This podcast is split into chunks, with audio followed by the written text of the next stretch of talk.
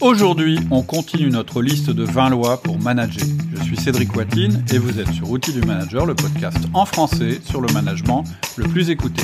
La dernière fois, nous nous étions arrêtés à la sixième loi, le plus important se fait avant midi. Alors à quoi ça sert toutes ces lois? Je vous rappelle le principe. La première question que vous devez vous poser quand je vous parle d'une loi, c'est est-ce que vous la connaissez? Puisque nul n'est censé ignorer la loi. La deuxième question, c'est est-ce que vous la mettez en application? Si c'est pas le cas, ce que je vous conseille, eh ben, c'est de la mettre en application tout de suite. Par exemple, de dire aujourd'hui, je vais essayer de suivre cette loi du management, ou même je vais essayer de la suivre toute la semaine. Et puis, si vous êtes un patron ou si vous-même vous êtes responsable de manager, vous pouvez vous poser la même question à propos de chacune des lois. Est-ce que mes managers connaissent cette loi? Si c'est non, bah, transmettez-leur ce podcast. C'est hyper simple. Il suffit qu'ils aillent dans leur appli de podcast, ils cherchent outils du manager et ils cherchent le podcast Les 20 lois pour manager. On démarre donc tout de suite avec la loi numéro 7 que j'ai appelée Développe ton disque. Alors quand je vous parle de disque, je vous parle pas de musique, c'est pas D-I-S. Q-U-E, c'est D-I-S-C pour dominant, influent, stable, consciencieux. Qu'est-ce que ça veut dire? Eh bien, c'est un modèle comportemental qui permet de mieux comprendre notre propre fonctionnement et celui des autres en nous attribuant un profil avec des caractéristiques, c'est-à-dire que, par exemple, vous allez être plutôt tendance dominante avec un petit peu d'influent, pas du tout de stable et un tout petit peu de consciencieux. C'est comme ça qu'on va déterminer euh, votre comportement, votre profil comportemental. Si vous voulez en savoir plus sur le disque et comment on l'utilise pour manager, c'est hyper simple. Vous allez sur, sur mon site qui s'appelle Outils du manager. Vous cherchez livres. Il y a deux livres à télécharger. C'est gratuit et un de ces livres s'appelle Disque pour le manager. Alors à quoi ça va servir de développer notre disque? La première chose qui est intéressante, c'est de connaître notre propre profil. À quoi ça sert de connaître notre propre profil? Bah, C'est déjà d'avoir conscience qu'on a un fonctionnement qui nous est propre, qui n'est pas forcément celui de notre voisin. Et en fait, dans chaque profil, on va avoir des comportements différents selon les situations. Il n'y a aucun profil qui est supérieur à un autre. Par contre, il y a certains profils qui seront plus à l'aise dans certaines situations, moins à l'aise dans d'autres. Par exemple, si vous êtes influent très très fort sans composante consciencieuse du tout, eh bien, vous allez avoir des difficultés, par exemple, sur le travail administratif. C'est une caricature, mais voilà. Donc déjà, avoir son propre profil disque, ça permet de mieux se connaître soi-même, et euh, souvent, bah, c'est en se comprenant mieux qu'on est capable de s'améliorer. Donc, à titre personnel, c'est extrêmement intéressant. Si vous voulez connaître votre profil disque, vous pouvez aller sur le site. Là aussi, je fais un peu de pub, excusez-moi, mais euh, vous allez euh, donc sur outils du manager, vous cherchez formation et puis vous allez avoir un, bouton qui va vous permettre de passer votre profil disque. La deuxième chose qui est extrêmement intéressante quand on connaît notre propre profil, c'est qu'en fait on est capable de donner notre mode d'emploi à nos collaborateurs. Et ça c'est un conseil que j'ai très rarement lu, ou quasiment jamais, que je donne systématiquement à un manager. La première chose à faire, si vous voulez améliorer les relations entre votre équipe et vous, bah, c'est de leur expliquer comment vous fonctionnez. Donc, pour pouvoir leur expliquer comment vous fonctionnez, il faut savoir comment vous fonctionnez, donc passez votre profil disque, et en fonction de ça, soit vous leur donnez carrément euh, votre test, et comme ça ils vont bien vous connaître, ou soit vous leur expliquez ce que ça veut dire. Je vous donne un exemple. Moi, je suis profil dominant, influent. Qu'est-ce que ça veut dire? Ça veut dire que quand j'ai un collaborateur qui est consciencieux et qui se met, à chaque fois qu'on se rencontre, à m'expliquer pendant des heures comment il en est arrivé à prendre une décision, ça m'agace. Ce qui marche mieux avec moi, c'est d'abord de me donner la décision, c'est-à-dire d'abord de me donner la conclusion, et ensuite de me dire comment on est parvenu à cette conclusion. Un truc que je déteste aussi, c'est euh, quand les 1 à 1 se prolongent des heures durant. C'est un truc qui va m'agacer. Donc, qu'est-ce que j'ai fait? J'ai expliqué à mes collaborateurs, quand vous voulez me parler d'un sujet, démarrez par la conclusion. Quand on est en 1 à 1, s'il vous plaît, essayons de respecter la demi-heure, etc., etc., etc. Une autre caractéristique du dominant influent, surtout s'il a une forte euh, dominante dominant justement, c'est qu'il n'aime pas les très longs mails avec plein d'explications. Donc moi, tout ce qui est mail depuis de plus de 10 paragraphes, mes collaborateurs savent que je ne vais pas aller au bout, je vais les mettre de côté et probablement je les lirai jamais. Pareil, euh, quand ils m'envoient une pièce jointe, c'est très rare que j'ouvre la pièce jointe et que je la lise. Donc c'est un peu bête d'avoir eu un collaborateur qui s'est un petit peu échiné à, me faire une pièce jointe pendant trois heures. Euh, si je la lis pas, peut-être que ça le rassure lui ou elle, mais en réalité, euh, il, ou elle va être très déçu quand il va se rendre compte que je l'ai pas lu. Donc, euh, euh deuxième avantage de bien connaître votre disque, euh, bah, c'est de pouvoir donner votre mode d'emploi à vos collaborateurs et je vous conseille de le faire. Ensuite, connaître bien les profils disques, ça va vous permettre aussi de vous adapter à vos collaborateurs. Alors je ne dis pas que c'est vos collaborateurs qui doivent vous dire comment vous comporter. Par contre, je vais vous dire que savoir influencer les autres de manière je dirais, efficace, ça, part, ça passe par la compréhension de l'autre. C'est-à-dire que la moins bonne manière de manager, c'est l'autorité, ou c'est d'expliquer à votre collaborateur, non, t'as tort, moi j'ai raison, et donc tu vas faire comme je te dis. La meilleure manière, c'est pas celle-là. La meilleure manière, c'est de comprendre comment il ou elle fonctionne, et de parler son langage. Et là, ça devient simple, de euh, communiquer et d'influencer cette personne. Donc, la troisième raison pour laquelle je vous conseille de travailler votre disque, c'est de, pour mieux comprendre vos collaborateurs et les influencer. La cinquième raison, c'est que en découvrant qu'ils ont un profil différent, en découvrant qu'ils fonctionnent d'une autre manière que vous, vous allez découvrir une complémentarité avec eux, et donc vous allez augmenter euh, votre performance. C'est-à-dire que vous allez vous rendre compte que dans votre équipe, il y a des gens différents, et qu'avoir des gens différents, c'est intéressant, à condition de les mettre en position d'exercer sur leurs compétences où ils sont forts, ou en tout cas de leur faire avoir des comportements euh, qui sont confortables pour eux. Par exemple, si vous avez quelqu'un qui est très fort en administratif, aujourd'hui il vous énerve, mais demain, ça peut être un atout considérable dans l'équipe. Et donc, la dernière raison, pour laquelle c'est vraiment intéressant de travailler votre disque, c'est de pouvoir individualiser la communication. Je vous l'ai dit quand on a parlé de la règle numéro 4 euh, alors c'était quoi la règle numéro 4 C'était communication égale fréquence. Je vous ai dit qu'effectivement, pour que la, communication soit efficace, il faut qu'elle soit faite avec une fréquence élevée, mais je vous ai aussi cité les critères de réussite d'une communication en management, et un de ces critères, c'était quoi? C'était l'individualisation de la, communication. Qu'est-ce que ça veut dire? Ça veut dire que quand vous avez quelque chose à annoncer à votre équipe, c'est beaucoup plus puissant de l'annoncer à chaque personne de manière individuelle, et donc c'est beaucoup plus puissant de l'annoncer en vous mettant à la place de l'autre. Et si vous connaissez le profil 10 de l'autre, c'est encore plus facile à faire. Voilà. Voilà, je ne vais pas aller plus loin sur le disque, parce qu'on y reviendra peut-être dans la règle numéro 14, qui s'appelle On ne change pas les autres. La règle numéro 8, c'est pourquoi plutôt que comment? Dans un de mes emails euh, privés récents, je vous disais que le management à la papa était mort. C'est quoi le management à la papa? C'est de montrer comment tu fais à tes collaborateurs et de leur dire ça c'est la bonne manière de faire. Donc si vous voulez être aussi bon que moi, eh bien vous allez me copier. C'est-à-dire que le mode de délégation dont je parle là, c'est un mode de délégation par imitation. Ça veut dire qu'à chaque fois qu'un collaborateur ne réussit pas quelque chose, votre réaction, ça va être bah, t'as qu'à faire comme moi et puis tu vas réussir. Ça, ça marche pas mal avec les débutants euh, complets et ça marche très très mal avec vos collaborateurs qui ont un peu plus de maturité. Or, c'est ce que vous voulez. Vous voulez des collaborateurs qui aient de la maturité.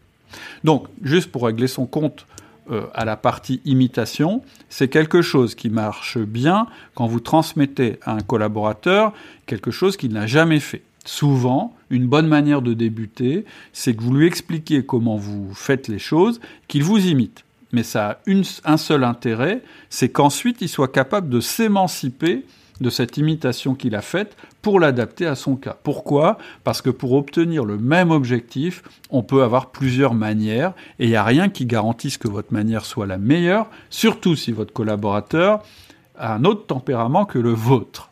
Donc, parler du pourquoi plutôt que du comment, ça veut dire que votre job de manager, c'est pas d'expliquer comment on fait les choses, c'est d'expliquer pourquoi on fait les choses. Votre job de manager, c'est pas de leur écrire un processus pour qu'ils le suivent.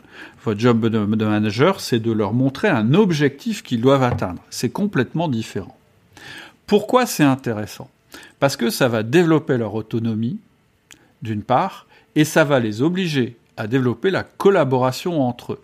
Si à chaque fois que votre collaborateur a un problème, il peut débarquer dans votre bureau et vous dire boss, j'ai un problème, et que vous, votre réaction, c'est lui dire, bah écoute, donne-moi ton problème, je vais le résoudre à ta place, ou, ah, ça c'est le pire, ou dire, bah ton problème, tu vas le résoudre comme ça, 1, 2, 3, 4, petit 1, tu vas faire ça, 2, tu vas faire ça, 3, tu vas faire ça, 4, tu vas faire ça, ça va pas développer l'autonomie de votre collaborateur, on est bien d'accord. Par contre, si à chaque fois qu'il vient vous voir qu'il a un problème, vous lui répondez Ah bon, et comment tu vas faire pour le résoudre? C'est une question intéressante. Parce que s'il vous dit, ben je sais pas comment je vais le résoudre, vous n'allez pas le résoudre à sa place. Vous allez dire, bah moi à ta place, je repartirai dans mon bureau et je discuterai avec mes collègues, j'irai voir machin pour qu'il m'explique, etc. C'est-à-dire qu'au lieu de résoudre le problème, vous pouvez leur donner des manières de résoudre les problèmes en général. C'est ça que j'appelle parler du pourquoi plutôt que du comment. Donc ça va développer l'autonomie, la collaboration. La deuxième chose, c'est que ça montre la confiance que vous avez entre votre collaborateur pour résoudre le problème. Quand vous lui, laissez résoudre un problème, c'est bon pour sa motivation. Si on est motivé, on est plus créatif. Donc, dans votre équipe, petit à petit, en parlant du pourquoi plutôt que du comment, vous avez développé des gens autonomes, collaboratifs créatif. C'est-à-dire que quelqu'un à qui la seule chose qu'on fait, c'est de lui donner des processus à appliquer, il va perdre sa créativité. Donc, un truc à retenir, à chaque fois qu'on vous demande comment, répondez pourquoi. Vous allez voir que ça va complètement changer la relation avec vos collaborateurs. Et puis, un avantage inclus, dont je n'ai pas parlé, c'est que ça prend beaucoup moins de temps de parler du pourquoi que de parler du comment. Donc, euh, parler du pourquoi plutôt que du comment, ça vous permet de remplir vos deux objectifs en tant que manager, qui sont la rétention et les résultats. La rétention, pourquoi? Parce que les gens qui vont rester chez vous, il y a peut-être des gens qui vont partir, mais les gens qui vont rester chez vous, si vous les habituez euh, à cette manière de manager, eh bien, ils vont s'épanouir et se développer. Donc, ils vont être plus facilement. La rétention, c'est la fidélisation. Hein. Donc, ils vont vous allez les garder euh, dans l'entreprise. Par contre, malheureusement, bah, ceux qui sont euh, pas capables de trouver leur comment, etc., peut-être qu'ils vous quitteront, mais ce sera pas très grave parce que c'est pas de ce genre de profil que vous avez besoin dans votre entreprise. Et puis il y a l'autre, il y a l'autre euh, composante du management qui est la performance.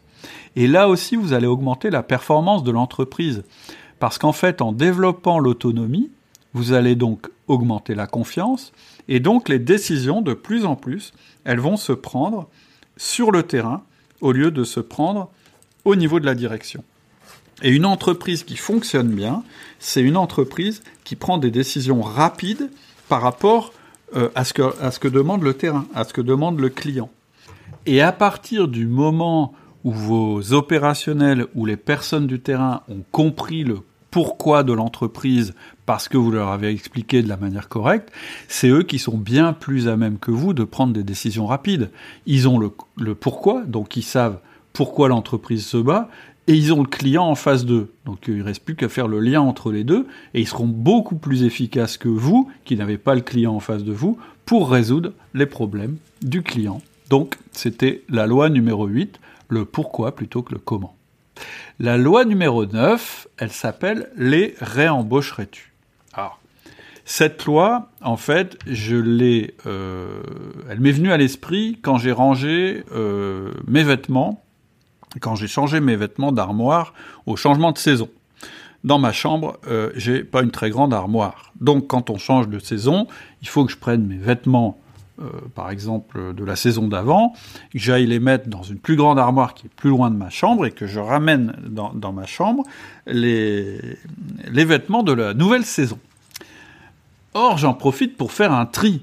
C'est-à-dire que ça me permet, à chaque fois que j'enlève un vêtement de mon armoire actuelle pour aller la mettre euh, euh, dans l'armoire de stockage, eh bien, je me pose une question assez simple. Je me dis, tiens, cette chemise-là, est-ce qu'aujourd'hui, si je la voyais dans un magasin, j'aurais envie de l'acheter?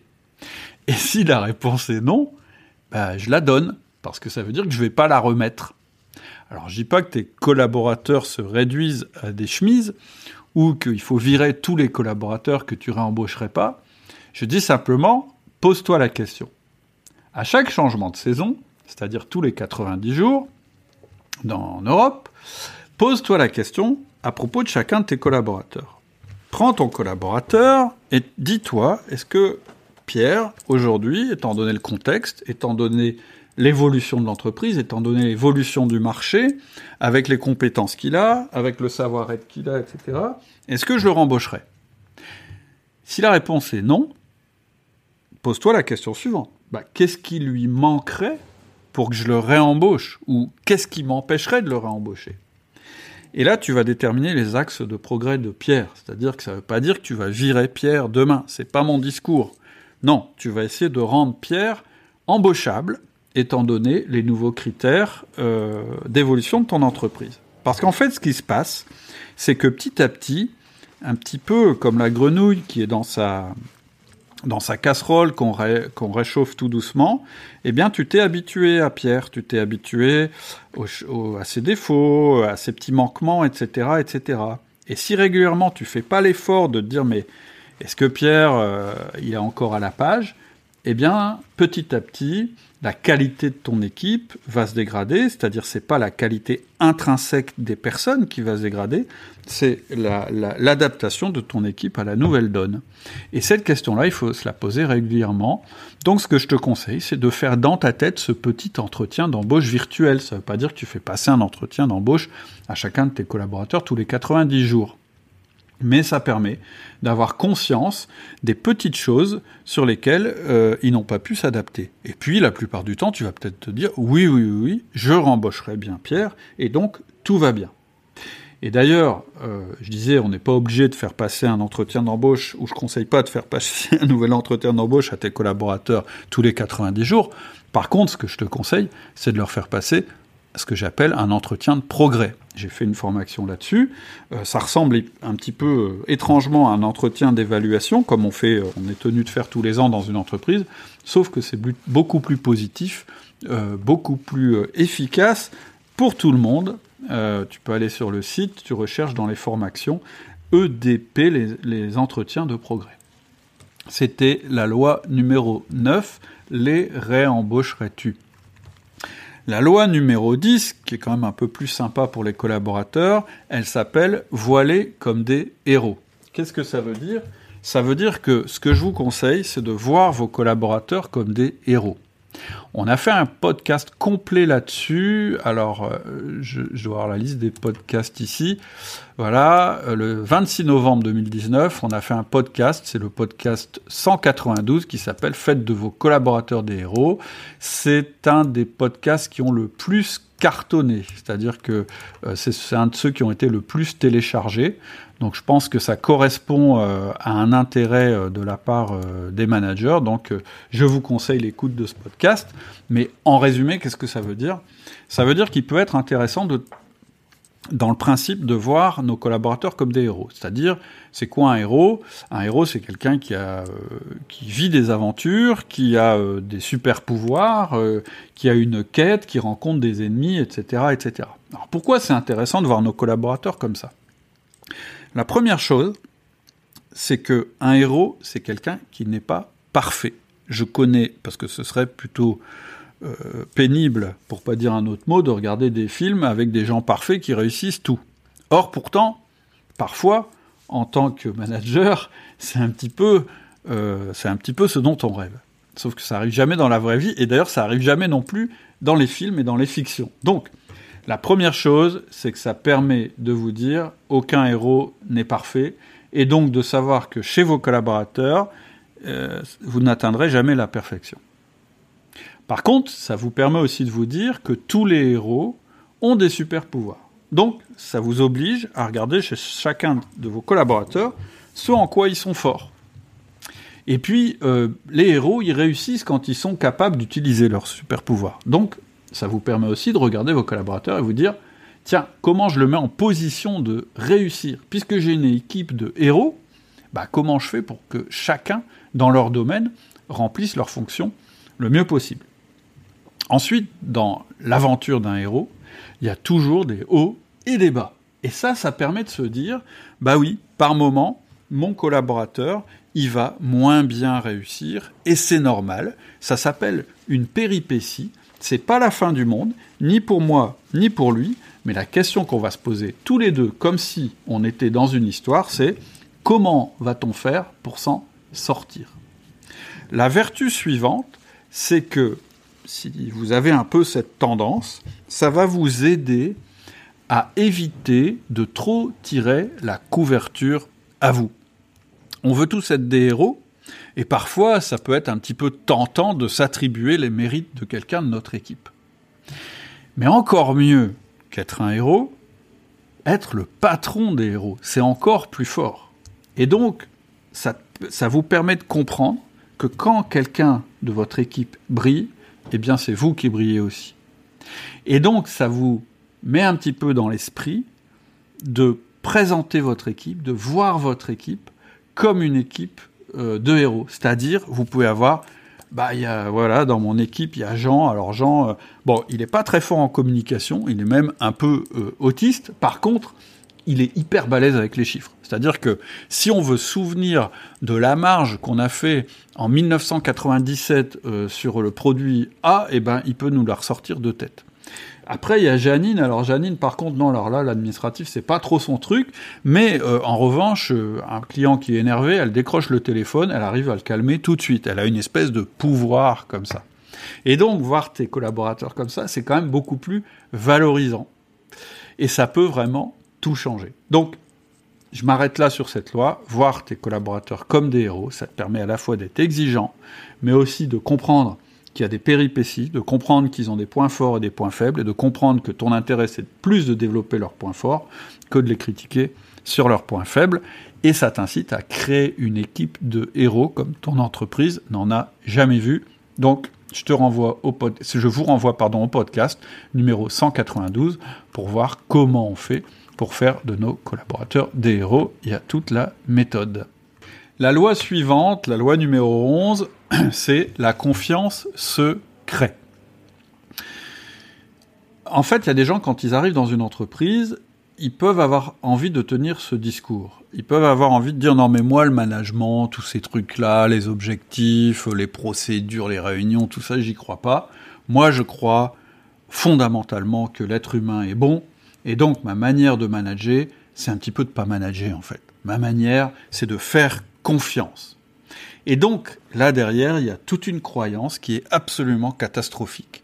La croyance, de base, c'est de croire qu'on peut se comporter en entreprise et donc avec nos collaborateurs, etc., comme dans la vie euh, en dehors de l'entreprise, avec nos copains, notre famille, etc., etc.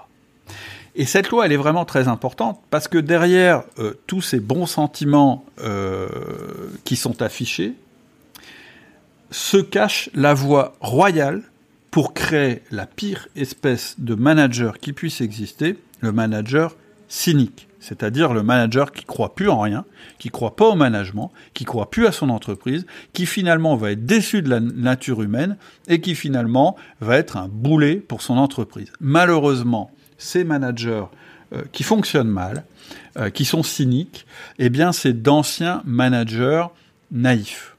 Parce qu'arriver dans une entreprise et croire que vous allez pouvoir manager, entre guillemets, par la confiance, c'est-à-dire en laissant faire la confiance, eh bien, c'est purement et simplement de la naïveté. Et en réalité, cette fausse confiance, c'est-à-dire la confiance qui serait préexistante, comme par magie, eh bien, en réalité, ça cache plutôt de la négligence, voire un petit manque de courage. Oui, manager, ça va nécessiter que tu crées de la confiance, parce que la confiance n'existe pas à l'état naturel.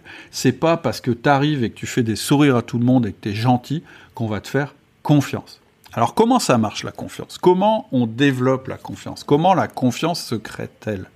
En fait, la confiance, elle va se créer quand tu auras compris que ce que tu peux donner à tes collaborateurs, c'est ce qui est le plus important pour toi. Qu'est-ce qui est le plus important pour toi en tant que manager? C'est le temps. Si tu es manager et que, écoutes ce et que vous écoutez ce podcast, oui, je suis passé au tutoiement, c'est peut-être pas très grave. Si tu es manager et que tu écoutes ce podcast, ce qui te manque le plus aujourd'hui, c'est le temps. Moi, c'est ce qu'on me dit en général. J'ai fait une enquête il y a quelques années sur, le, sur 500 managers et le problème majeur qui revient tout le temps, c'est le manque de temps. Donc je pense que la confiance, c'est la denrée la plus rare dans l'entreprise. Et la confiance, c'est comme un compte en banque. C'est-à-dire que tu peux pas travailler très longtemps à découvert. Si tu arrives et que tu dis à tes collaborateurs, voilà, vous allez faire pour moi, etc., ça pour moi, etc., etc., alors que tu n'as rien déposé sur le compte en banque, tu vas travailler à, découvert, ils vont faire les choses pour te faire plaisir, mais assez vite, ils vont se demander euh, en vertu de quoi euh, ils devraient te faire confiance. Et donc je disais, la seule manière d'alimenter le compte confiance, c'est de mettre du temps dessus. Mais le problème, je le disais tout à l'heure, c'est que euh, c'est ce qui te manque le plus. Et d'ailleurs, c'est ça qui fait la valeur du temps. Donc, comment on fait pour donner du temps à nos collaborateurs quand on n'en a pas? La réponse, c'est on donne du temps à valeur ajoutée. C'est-à-dire qu'on donne du temps qui a plus de valeur que le temps normal. Qu'est-ce que c'est que du temps à valeur ajoutée? La première chose qui donne de la valeur au temps en termes relationnels, c'est l'intensité du moment. Comment on augmente l'intensité du moment avec quelqu'un? Eh bien, la première chose, c'est d'être en face à face avec cette personne de manière individuelle. Ça revient un petit peu aux lois dont j'ai déjà parlé. Et donc, la manière de donner ce temps de manière individuelle avec tes collaborateurs, c'est le 1 1. On en a déjà parlé, c'est le premier outil du, manager. C'est cette demi-heure que tu vas passer chaque semaine avec tes collaborateurs. Donc première chose, pour développer la confiance, il faut donner du temps. Pour donner du temps qui a de la valeur, il faut euh, être en relation individuelle. Mais la deuxième chose, où tu peux tricher par rapport à la valeur du temps, tricher entre guillemets, c'est de donner une grosse quantité de temps à l'avance. C'est-à-dire que comme les 1 à 1 sont programmés pour toute l'année, quand tu dis à ton collaborateur je vais te donner une demi-heure, c'est pas grand-chose. Mais quand tu lui dis, je vais te donner une demi-heure chaque semaine, pendant tout le temps où va durer notre relation, c'est une énorme confiance que tu lui donnes et que tu lui fais. C'est bien autre chose que d'attendre qu'il en puisse plus ou qu'il soit euh, complètement à la ramasse et, de lui dire bah écoute on peut se voir une demi-heure là j'ai un petit créneau hein, euh, on se voit entre deux portes et puis c'est ça. Non là tu donnes 3, alors c'est pas beaucoup finalement c'est 3,5 jours par an. Mais c'est un engagement c'est une promesse. Donc la manière de développer la confiance de ton collaborateur c'est ça. Mais ce qui est formidable avec la confiance c'est qu'il y a un cercle vertueux qui va s'installer. C'est-à-dire que toi aussi, à force de voir ton collaborateur toutes les semaines, pendant une demi-heure, toi aussi tu vas développer de la confiance envers ce collaborateur parce que tu comprends toujours mieux quelqu'un que tu vois souvent. Plus tu côtoies quelqu'un, plus la fréquence à laquelle tu côtoies quelqu'un est élevée, plus on apprend à se connaître, plus la confiance réciproque s'installe. Ça s'arrête pas là. Pour continuer à créer de la confiance avec ton collaborateur, il y a deux choses qui sont très importantes, en plus de, ce rituel, c'est que tu sois prévisible et que tu sois juste. Prévisible, ça veut dire que ton collaborateur, même quand tu n'es pas présent, il doit être capable de se dire, tiens, dans telle situation, Cédric, il ferait comme ça. Si tu réussis ça, ça va te permettre de passer moins de temps dans ton entreprise à expliquer aux gens ce qu'il faut, ce qu'il faut faire, et ça va te permettre aussi de développer encore plus la confiance. On a confiance dans, quelqu'un qu'on connaît. Et connaître quelqu'un, c'est être capable de prévoir ses comportements. Et donc de ne jamais être déçu par cette personne. Donc première chose, être prévisible. Et donc on en revient au mode d'emploi dont on a parlé euh, tout au début du podcast.